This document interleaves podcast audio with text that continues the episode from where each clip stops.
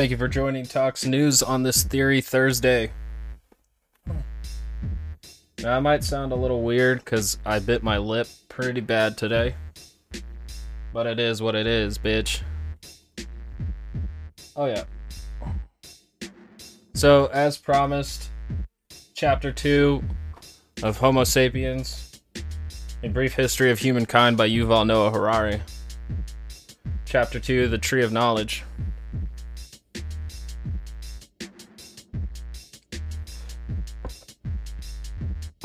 And this actually gets into a lot of stuff that we talk about here on this podcast pretty often. Mainly when discussing narratives and the like, like that.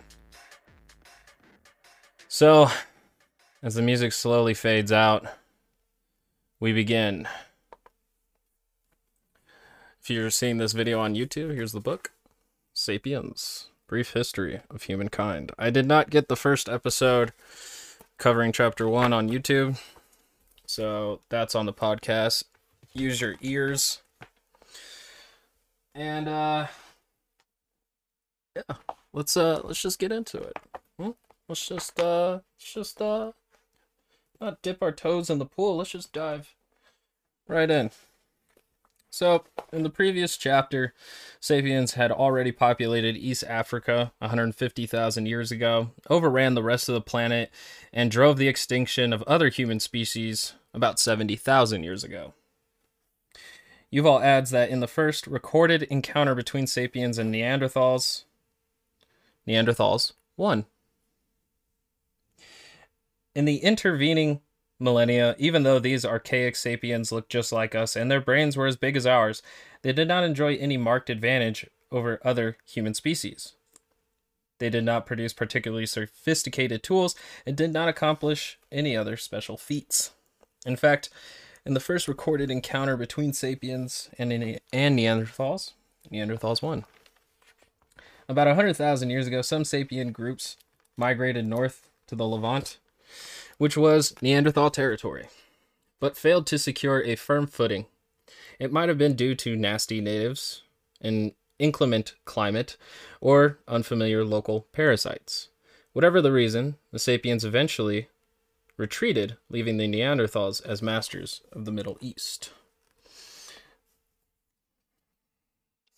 Find that pretty interesting. Now, teaching such an ancient sapien language oh no, teaching an ancient sapien English, persuading him of the truth of Christian dogma, or getting him to understand the theory of evolution would probably have been hopeless undertakings. Conversely, we have had a very hard time learning his language and understanding his way of thinking. These archaic humans had far more cognitive limitations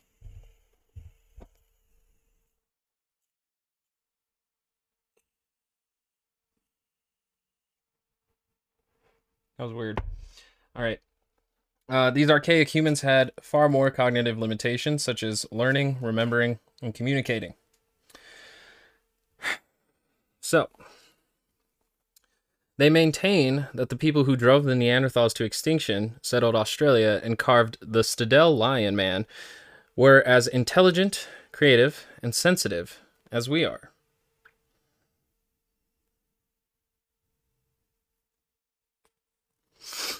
And it was about 45,000 years ago, sapiens somehow crossed the open sea and landed in Australia. The appearance of new ways of thinking and communicating between 70,000 and 30,000 years ago constitutes the cognitive revolution.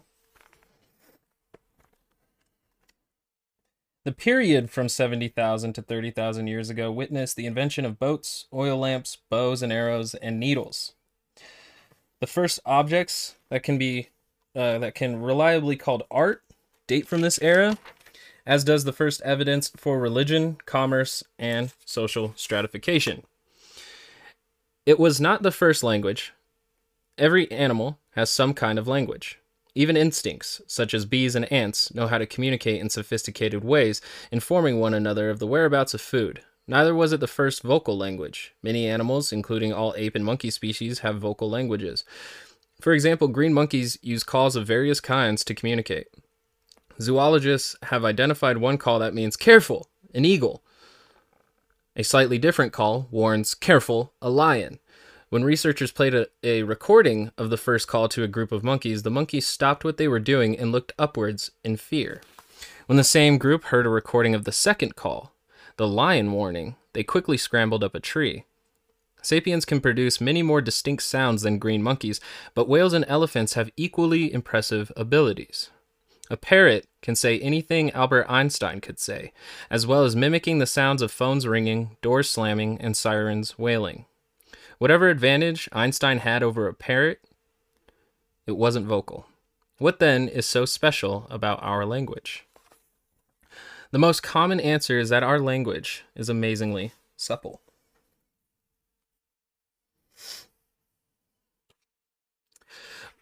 We can then thereby ingest, store, and communicate a prodigious amount of information about the surrounding world. A green monkey can yell to its comrades, Careful, a lion, but a modern human can tell her friends that this morning, near the bend of, in the river, she saw a lion tracking a herd of bison. She can then describe the exact location, including the different paths leading to the area. With this information, the members of her band can put their heads together and discuss whether they should approach the river, chase away the lion, and hunt the bison. So, our ability to form complex sentences or sounds, you know, that form sentences, is what gave us a large advantage over the rest of the animal kingdom. That's what Yuval is pointing out here.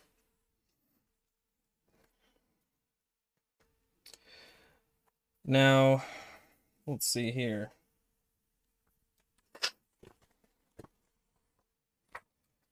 The most, uh, we're moving on. We already got that. Yes. It is not enough for individual men and women to know the whereabouts of lions and bison. It's much more important for them to know who in their band hates whom, who is sleeping with whom, who is honest, and who is a cheat, which is important to keeping the social bonds of those bands. The new linguistic skills that modern sapiens acquired about 70 millennia ago enabled them to gossip for hours on end. Reliable information about who could be trusted meant that small bands could expand into larger bands, and sapiens could develop tighter and more sophisticated, sophisticated types of cooperation.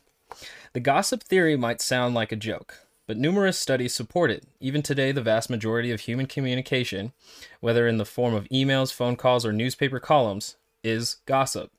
It comes so naturally to us that it seems as if our language evolved for this very purpose. Do you think that history professors chat about the reasons for World War I when they meet for lunch? Or that nuclear physicists spend their coffee breaks at scientific conferences talking about quarks? Sometimes. But more often they gossip about the professor who caught her husband cheating, or the quarrel between the head of the department and the dean, or the rumors that a colleague used his research funds to buy a Lexus. Gossip usually focuses on wrongdoings. Rumor mongers are the original fourth estate, journalists who inform society about and thus protect it from cheaters and freeloaders. So, most researchers believe our unprecedented accomplishments from technologies to you know like stone tools even or the use of fire and also our ability to cooperate with each other were the products of the sapiens cognitive revolution. And the most common believed causes of the cognitive revolution can either be attributed to accidental genetic mutations changed in the inner wiring of our brains which is called in this book there is a lion near the river theory and the other common theory is the gossip theory, where we just spent all night talking to each other. Yet the truly unique feature of our language is not its ability to transmit information about men and lions. Rather, it's the ability to transmit information about things that do not exist at all. As far as we know, only sapiens can talk about entire kinds of entities that they have never seen, touched, or smelled. This begins with legends, myths, gods, and religions appearing the first time alongside the cognitive revolution. Many animals and human species could previously say, Careful, a lion. Thanks to the cognitive revolution, Homo sapiens acquired the ability to say, The lion is the guardian spirit of our tribe. You can never convince a monkey to give you a banana by promising him limitless bananas after death in monkey heaven. But why is it important? The ability to speak about fictions is the most unique feature sapiens have in our language. But fiction has enabled us not merely to imagine things, but to do so collectively. We can weave common myths, such as the, uh, the biblical creation story, the Dreamtime myths of Aboriginal Australians, and the national myths of modern states. Such myths give sapiens the unprecedented ability to cooperate flexibly in large numbers. Ants and bees can also work together in huge numbers, but they do so in a very rigid manner and only with close relatives. Wolves and chimpanzees cooperate far more flexibly than ants, but they can do so only with small numbers of in other individuals that they know intimately. Sapiens can cooperate in extremely flexible ways with countless numbers of strangers. That's why sapiens rule the world, whereas ants eat our leftovers, and chimps are locked up in zoos and research laboratories. Ooh, this is really acting up the cut on my on my lip. Let me clean that up. Ah, and the show goes on. We move on to the legend of Peugeot, which I'm not sure if I said that correctly. It's a French company, so I really hope I got that right. I am uh, quite eloquent with my knowledge of other foreign languages. Anyways, our chimpanzee cousins usually live in small troops of several dozen individuals. They form close friendships, hunt together, and fight shoulder to shoulder against baboons, cheetahs, and enemy chimpanzees. Their social structure tends to be hierarchical. The dominant member, who is almost always a male, is termed the alpha male. Other males and females exhibit their submission to the alpha male by bowing before him while making grunting sounds, not unlike human subjects kowtowing before a king. The alpha male strives to maintain social harmony within his troop. When two individuals fight, he will intervene and stop the violence. Less benevolently, he might monopolize particularly coveted foods and prevent lower ranking males from mating with the females. When two males are contesting the alpha position, they usually do so by forming extensive coalitions of supporters, both male and female, from within the group. Ties between coalition members are based on intimate daily contact hugging, touching, kissing, grooming, and mutual favors. Just as human politicians on election campaigns go around shaking hands and kissing babies, so aspirants to the top position in a chimpanzee group spend much time hugging, backslapping, and kissing baby chimps. The alpha male usually wins his position not because he is physically stronger, but because he leads a large and stable coalition. These coalitions play a central part not only during o- overt struggles, for the alpha position, but in almost all day to day activities. Members of a coalition spend more time together, share food, and help one another in times of trouble. Under natural conditions, a typical chimpanzee group consists of about 20 to 50 individuals. As the number of chimpanzees in a troop increases, the social order destabilizes, eventually leading to a rupture and the formation of a new troop by some of the animals. So, there are clear, clear limits to the size of groups that can be formed and maintained. In order to function, all members of a group must know each other intimately. And this was brought with a citation that I felt was important for people to find further research here. I highlighted it. It comes from Frans de Waal and his writings of chimpanzee politics, power and sex among apes. It was uh, published by the John Johns Hopkins University Press in 2000. And then there's several other books that he has released, and I will read a couple of them. These are from Frans de Waal. Our Inner Ape a leading primatologist explains why we are who we are.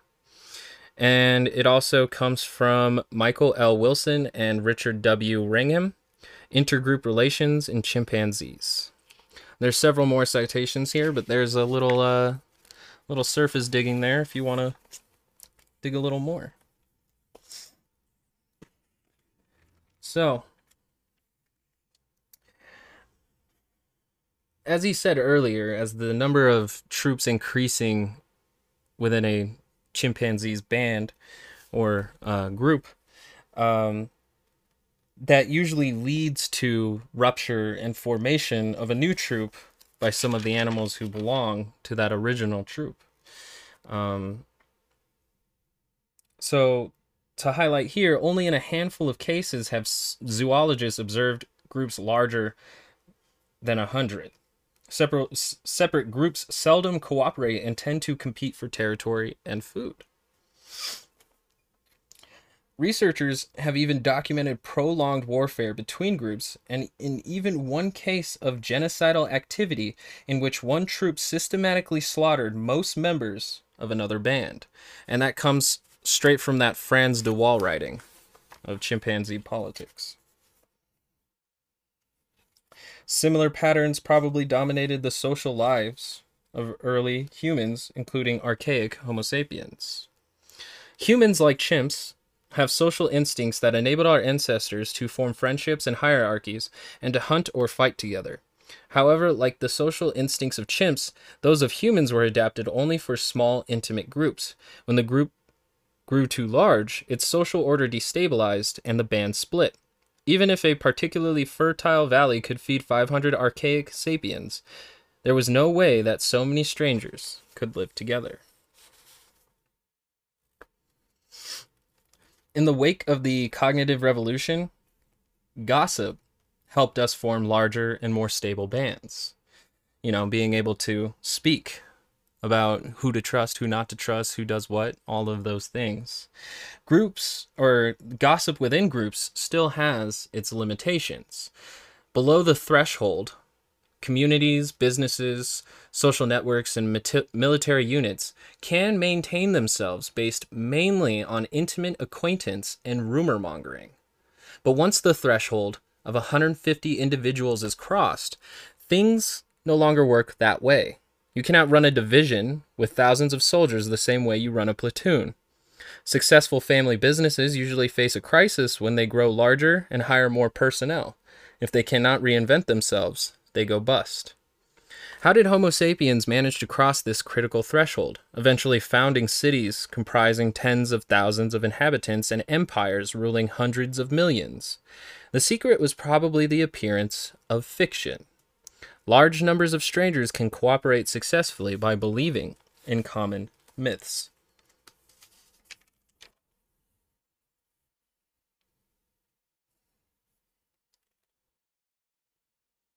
So, a couple of examples of these large scale human cooperations are modern states, medieval churches, ancient cities, and archaic tribes.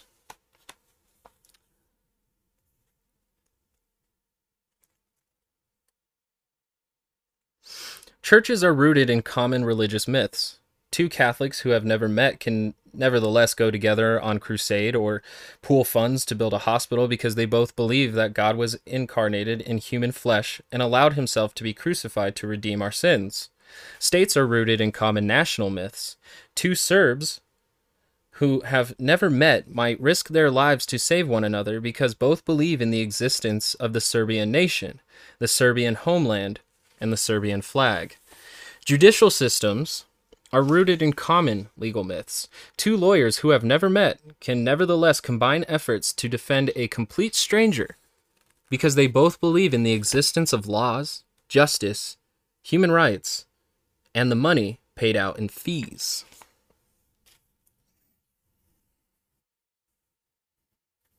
Now, these large scale human cooperation myths, such as modern states, medieval churches, ancient cities, and archaic tribes, are all rooted in those common myths that only exist in those people's collective imaginations. That's what he's really trying to pound in here.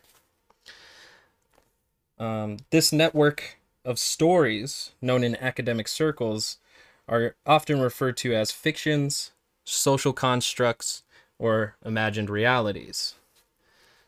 So there are no gods in the universe, no nations, no money, no human rights, no laws, and no justice outside the common imagination of human beings. Take, for example, the world of business corporations. Modern business people and lawyers are, in fact, powerful sorcerers. The principal difference between them and tribal shamans is that modern lawyers tell far stranger tales.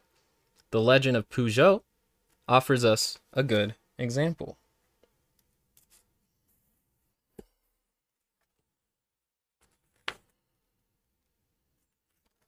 So,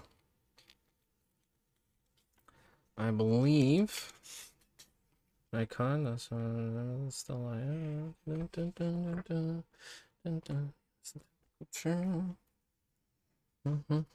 All right. So I will have to read several paragraphs from Homo sapiens to give you the example of Peugeot, and that will further our understanding later down the line of the chapter.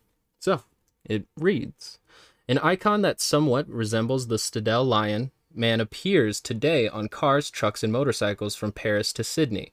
It's the hood ornament that adorns vehicles made by Peugeot, one of the oldest and largest of Europe's car makers. Peugeot began as a small family business in the village of, uh, pardon my French, Valentin- Va- Valentigney. Yeah, Valentigney, just 200 miles from the Stadel cave. Today, the company employs about 200,000 people worldwide, most of whom are complete strangers to each other. These strangers cooperate so effectively that in 2008, Peugeot produced more than 1.5 million automobiles, earning revenues of about 55 billion euros. In what sense can we say that Peugeot SA, the company's official name, exists? There are many Peugeot vehicles, but these are obviously not the company. Even if every Peugeot in the world were simultaneously junked and sold for scrap metal, Peugeot SA would not disappear. It would continue to manufacture new cars and issue its annual report. The company owns factories, machinery, and showrooms, and employees and employs mechanics, accountants, and secretaries. But all these together do not comprise Peugeot. A disaster might kill every single one of Peugeot's employees and go on to destroy all of its assembly lines and executive offices. Even then, the company could borrow money, hire new employees, build new factories, and buy new machinery. Peugeot has managed uh, has managers and shareholders, but neither do they constitute the company. All the managers could be dismissed and all its shares sold, but the company itself would remain intact. It doesn't mean that Peugeot SA is invulnerable or immortal. If a judge were to mandate the dissolution of the company, its factories would remain standing and its workers, accountants, managers, and shareholders would continue to live, but Peugeot SA would immediately vanish. In short, Peugeot SA seems to have no essential connection to the physical world. So, does it really exist? Peugeot is a figment of our collective imagination. Lawyers call this a legal fiction. It can't be pointed at, it is not a physical object, but it exists as a legal entity. Just like you or me, it is bound by the laws of the countries in which it operates. It can open a bank account and own property, it pays taxes and it can be sued and even prosecuted separately from any of the people who own or work for it. Peugeot belongs to a particular genre of legal fictions called limited liability companies. The idea behind such companies is among humanity's most ingenious inventions. Homo sapiens lived for untold millennia without them. During most of recorded history, property could be owned only by flesh and blood humans, the kind that stood on two legs and had big brains. If in 13th century France Jean set up a wagon manufacturing workshop, he himself was the business. If a wagon he'd made broke down a week after purchase, the disgruntled buyer would have sued Jean personally. If Jean had borrowed a thousand gold coins to set up his workshop and the business failed, he would have to he would have had to repay the loan by selling his property, his house, his cow, his land. He might even have had to sell his children into servitude. If he couldn't cover the debt, he could be thrown in prison by the state or enslaved by his creditors. He was fully liable without limit for all obligations incurred by his workshop. If you had lived back then, you probably would have thought twice before you opened an enterprise of your own. And indeed, this legal situation discouraged entrepreneurship. People were afraid to start new businesses and take economic risks. It hardly seemed worth taking the chance that their families could end up utterly destitute. This is why people began collectively to imagine the existence of limited liability companies. Such companies were legally independent of the people who set them up, or invested money in them, or managed them. Over the last few centuries, such companies have become the main players in the economic arena, and we have grown so used to them that we forget they exist only in our imagination. In the US, the technical term for a limited liability company is a corporation, which is ironic because the term derives from corpus, which means body in Latin, the one thing these corporations lack. Despite their having no real bodies, the American legal system treats corporations as legal persons, as if they were flesh and blood human beings. And that goes back to um, the uh, Supreme Court ruling on the 13th Amendment that granted corporations said personhood, giving them the same rights as uh, living, breathing, heart beating citizens.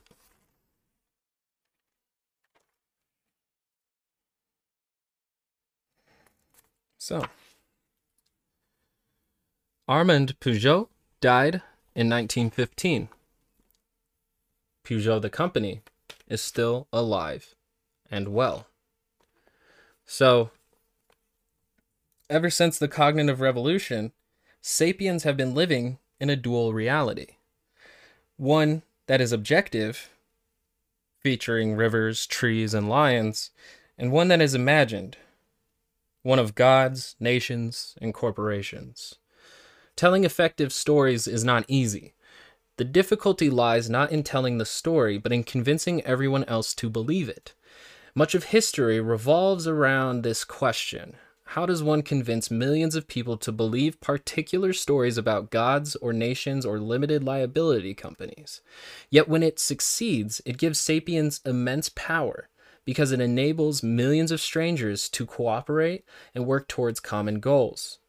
Just try to imagine how difficult it would have been to create states or churches or legal systems if we could speak only about things that really exist, such as rivers, trees, and lions.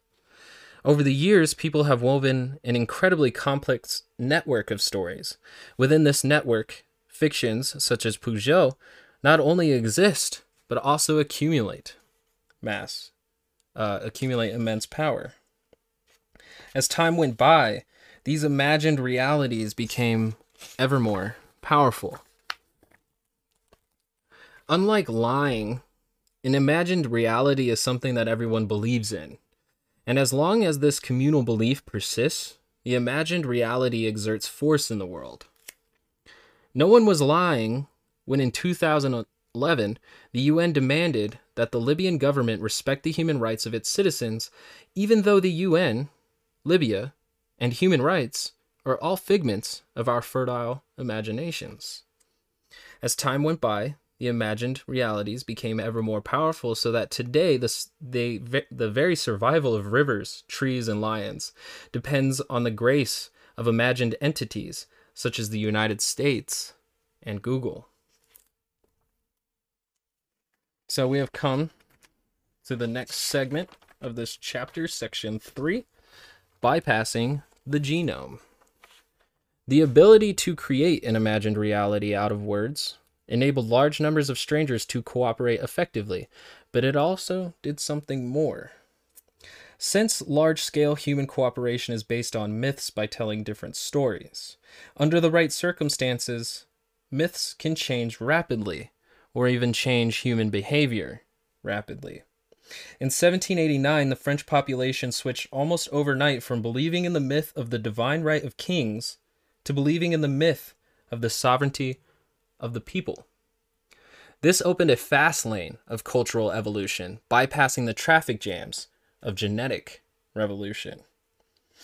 Since the cognitive revolution, sapiens have been able to revise its behavior rapidly in accordance with changing needs. The behavior of other social animals is determined to a large extent by their genes. Behavior is also influenced by environmental factors and individual quirks.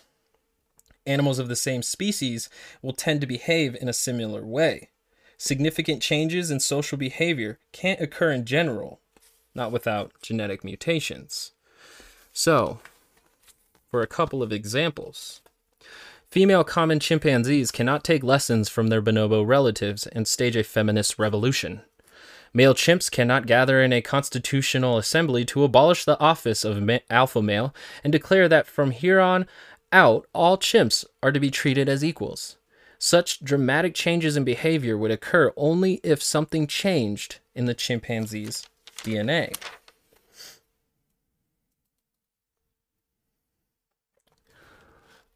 For further examples on this, common chimpanzees have a genetic tendency to live in hierarchical groups headed by an alpha male, designed in their genetics, while bonobos usually live in more egalitarian groups dominated by female alliances.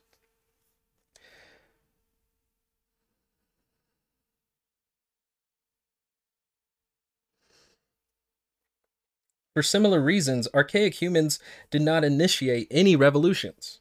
As far as we can tell, new technologies and settlement of alien habitats resulted from genetic mutations and environmental pressures more than cultural initiatives. About 2 million years ago, genetic mutations resulted in the appearance of a new ho- human species called Homo erectus. Its emergence was accompanied by the development of a new stone tool technology, now recognized as a defining feature of the species. As long as Homo erectus did not undergo further genetic alterations, its stone tools remained roughly the same for close to 2 million years. In contrast to genetic mutations, humans have been able to change their behavior quickly, transmitting new behaviors to future generations without genetic or environmental change.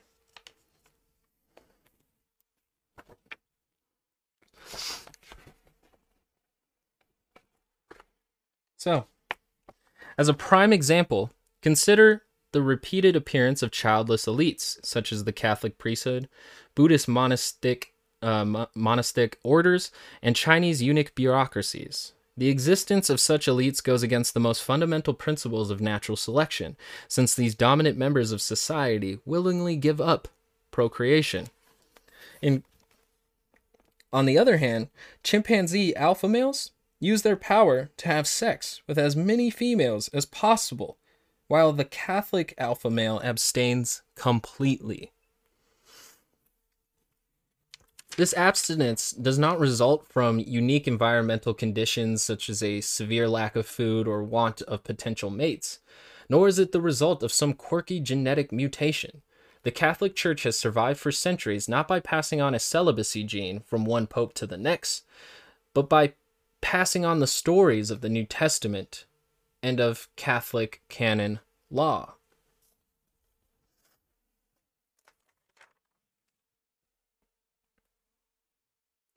While most archaic human behavior remained fixed, sapiens could transform their social structures, their interpersonal relationships, economic activities, and other behaviors within a decade or two. Yuval believes this is the key to our success. Consider a resident of Berlin born in 1900 and living to the ripe age of 100. She spent her childhood, and I'm sorry if I get this wrong, I am not European, in the Hohenzollern uh, Hohenzollern. Yeah, that's German as heck. She spent her childhood in the Hohenzollern Empire of Wilhelm II, her adult years in the Weimar Republic, the Nazi Third Reich, and Communist East Germany, and she died a citizen of a democratic and reunified Germany.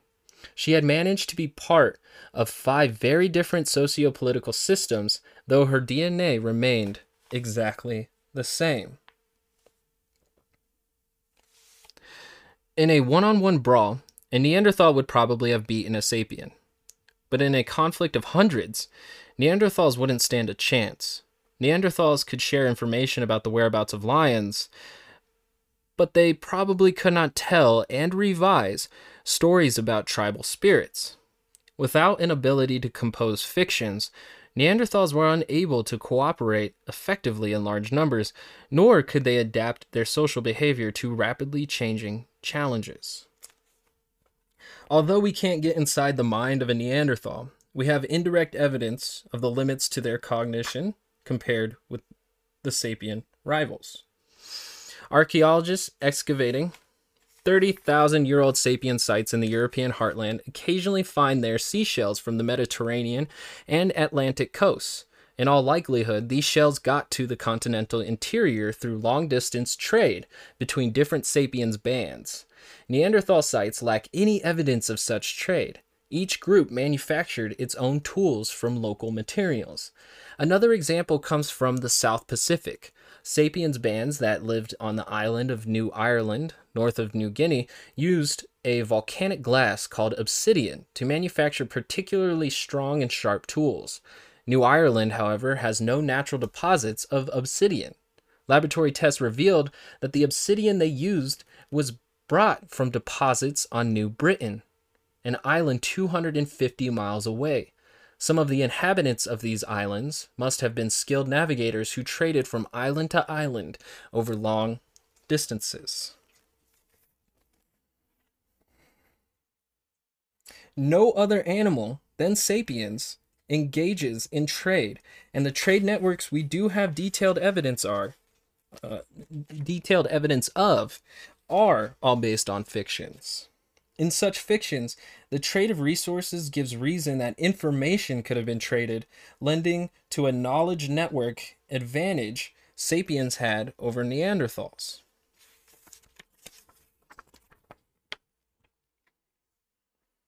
The differences between Neanderthal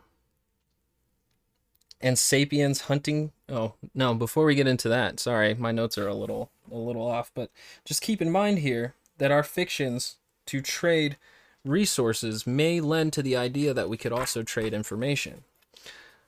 But here's the thing. Trade cannot exist without trust and it is very difficult to trust strangers.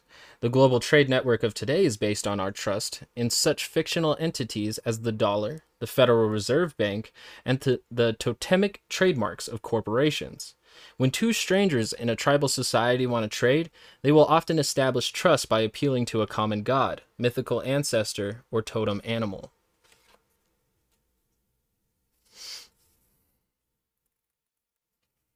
And that's where we get to the different the differences between Neanderthal sapien Neanderthal and sapiens hunting techniques, which Yuval says illustrates this point further. Evidence shows that Neanderthals usually hunted alone or in small groups. Sapiens, on the other hand, developed techniques that relied on cooperation between many dozens of individuals and even different bands. One particularly effective method was to surround an entire herd of animals, such as wild horses, then chase them into a narrow gorge where it was easy to slaughter them in mass.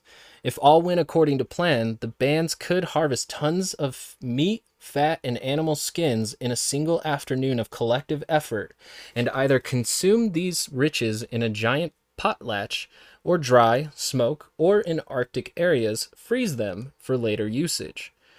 Archaeologists have discovered sites where entire herds were butchered annually in such ways. We may presume that Neanderthals were not pleased to see their traditional hunting grounds turned into sapien controlled slaughterhouses. However, if violence broke out between the two species, Neanderthals were not much better off than wild horses. 50 Neanderthals cooperating in traditional and static patterns were no match for 500 versatile and innovative sapiens. And even if the sapiens lost the first round, they could quickly invent new stratagems that would enable them to win the next time. So, the rise of the power of fiction. Historical narratives have been favored over biological theories.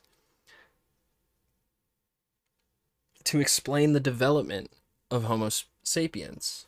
And we will dive into that further in section four history and biology.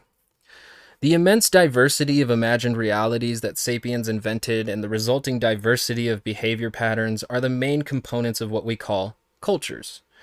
Once cultures appeared, they never ceased to change and develop, and these unstoppable alterations are what we call history. The cognitive revolution is accordingly the point when history declared its independence from biology. Until the cognitive revolution, the doings of all human species belong to the realm of biology, or if you so prefer, prehistory. But Yuval notes here that he tends to avoid the term prehistory because it wrongly implies that even before the cognitive revolution, humans were in a category of their own. And boy, would we not to love to think ourselves that way. So, to understand the rise of Christianity or the French Revolution, it is not enough to comprehend the interaction of genes, hormones, and organisms. It is necessary to take into account the interaction of ideas, images, and fantasies as well.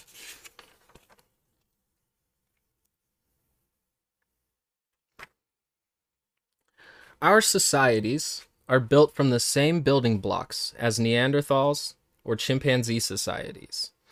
And the more we examine these building blocks, sensations, emotions, family ties, the less difference we find between us and other apes.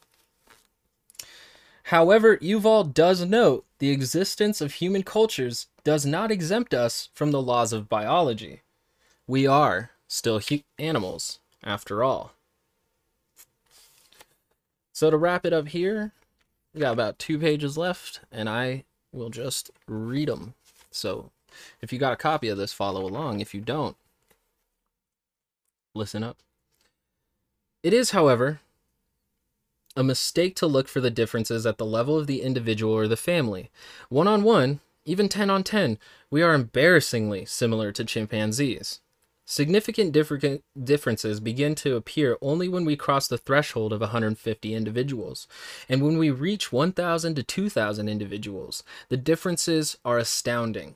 If you tried to bunch together thousands of chimpanzees into Tiananmen Square, Wall Street, the Vatican, or the headquarters of the United Nations, the result would be pandemonium. By contrast, sapiens regularly gather by the thousands in such places. Together, they create orderly patterns, such as trade networks, mass celebrations, and political institutions. These things we would never have been able to create by ourselves. We we need the collective imagination to do that. Um, the real difference between us and chimpanzees is the mythical glue that binds together large numbers of individuals, families, and groups. This glue has made us the masters of creation. Of course, we also needed other skills, such as the ability to make and use tools. Yet tool making is of little consequence unless it is coupled with the ability to cooperate with many others. How is it that we now have intercontinental missiles with nuclear warheads, whereas 30,000 years ago we only had sticks with flint with flint spearheads? Physio, uh, physi- physiologically, boom, got it. Physiologically, there has been no significant improvement in our tool making cap- capacity over the last 30,000 years. Albert Einstein was far less dexterous with his hands than was an ancient hunter gatherer. However, our capacity to cooperate with large numbers of strangers has improved dramatically. The ancient flint spearhead was manufactured in minutes by a single person who relied on the advice and help of a few intimate friends. The production of a modern nuclear warhead requires the cooperation of millions of strangers all over the world, from the workers who mine the uranium ore in the depths of the earth to theoretical physicists who write long mathematical formulas to describe the interactions of subatomic particles. To summarize the relationship between biology and history after the cognitive re- revolution, we have A. Biology sets the basic parameters for the behavior and capacities of Homo sapiens. The whole of history takes place within the bounds of this biological arena. However, this arena is extraordinarily large, allowing sapiens to play an astounding variety of games thanks to their ability to invent fiction. Sapiens create more and more complex games with with each generation developing and elaborating them even further. And then we have consequently, in order to understand how sapiens behave, we must describe the historical evolution of their actions. Referring only to our biological constraints would be like a radio sportscaster who, attending the World Cup Football Championships, offers his listeners a detailed description of the playing field rather than an account of what the players are doing. What games did our Stone Age ancestors play in the arena of history? As far as we know, the people who carved the Stadel lion man some 30,000 years ago had the same physical, emotional, and intellectual abilities we have. What did they do when they woke up in the morning? What did they eat for breakfast and lunch? What were their societies like? Did they have monogamous relationships and nuclear families? Did they have ceremonies, moral codes, sports contests, and religious rituals? Did they fight wars? The next chapter takes a peek behind the curtain of the ages, examining what life was like in the millennia separating the cognitive revolution from the agricultural revolution. Cliffhanger. And that's where we're going to end it today. Now, the reason why I felt it was pretty important, that chapter itself, because it dives into the idea that we've formed most of our understanding of the world through imagined realities.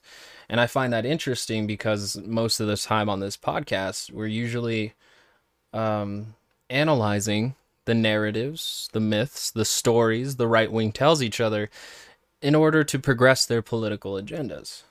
And so I think the, the understanding chapter two, the tree of knowledge, is a great way to understand that unfortunately human understanding of reality most of it's made up.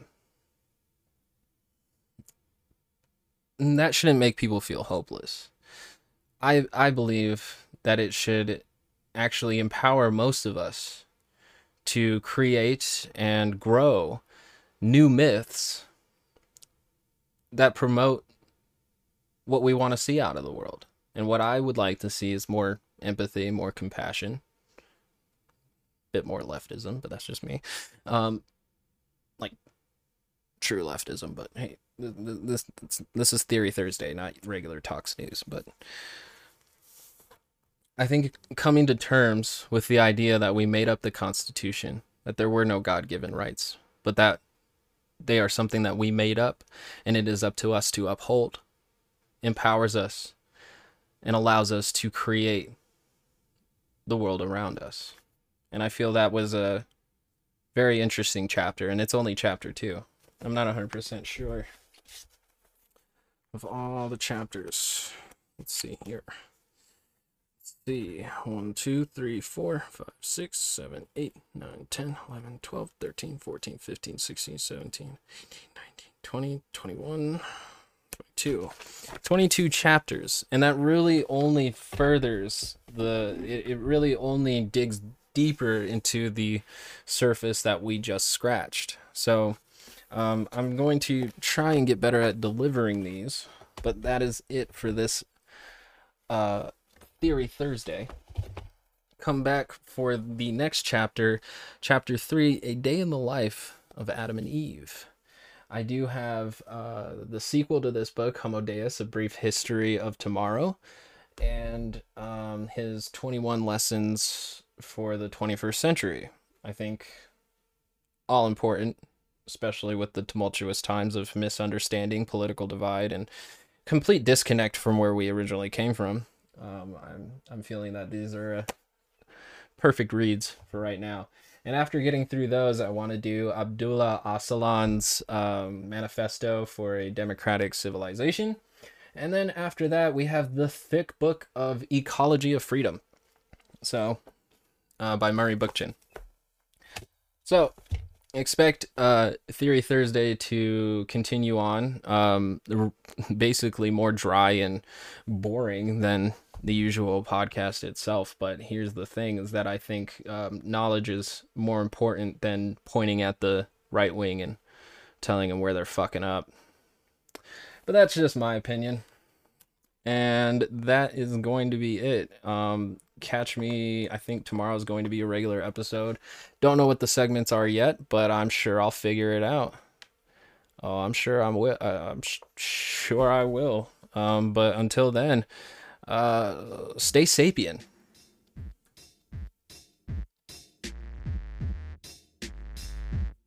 Thanks for joining. We'll see you next time.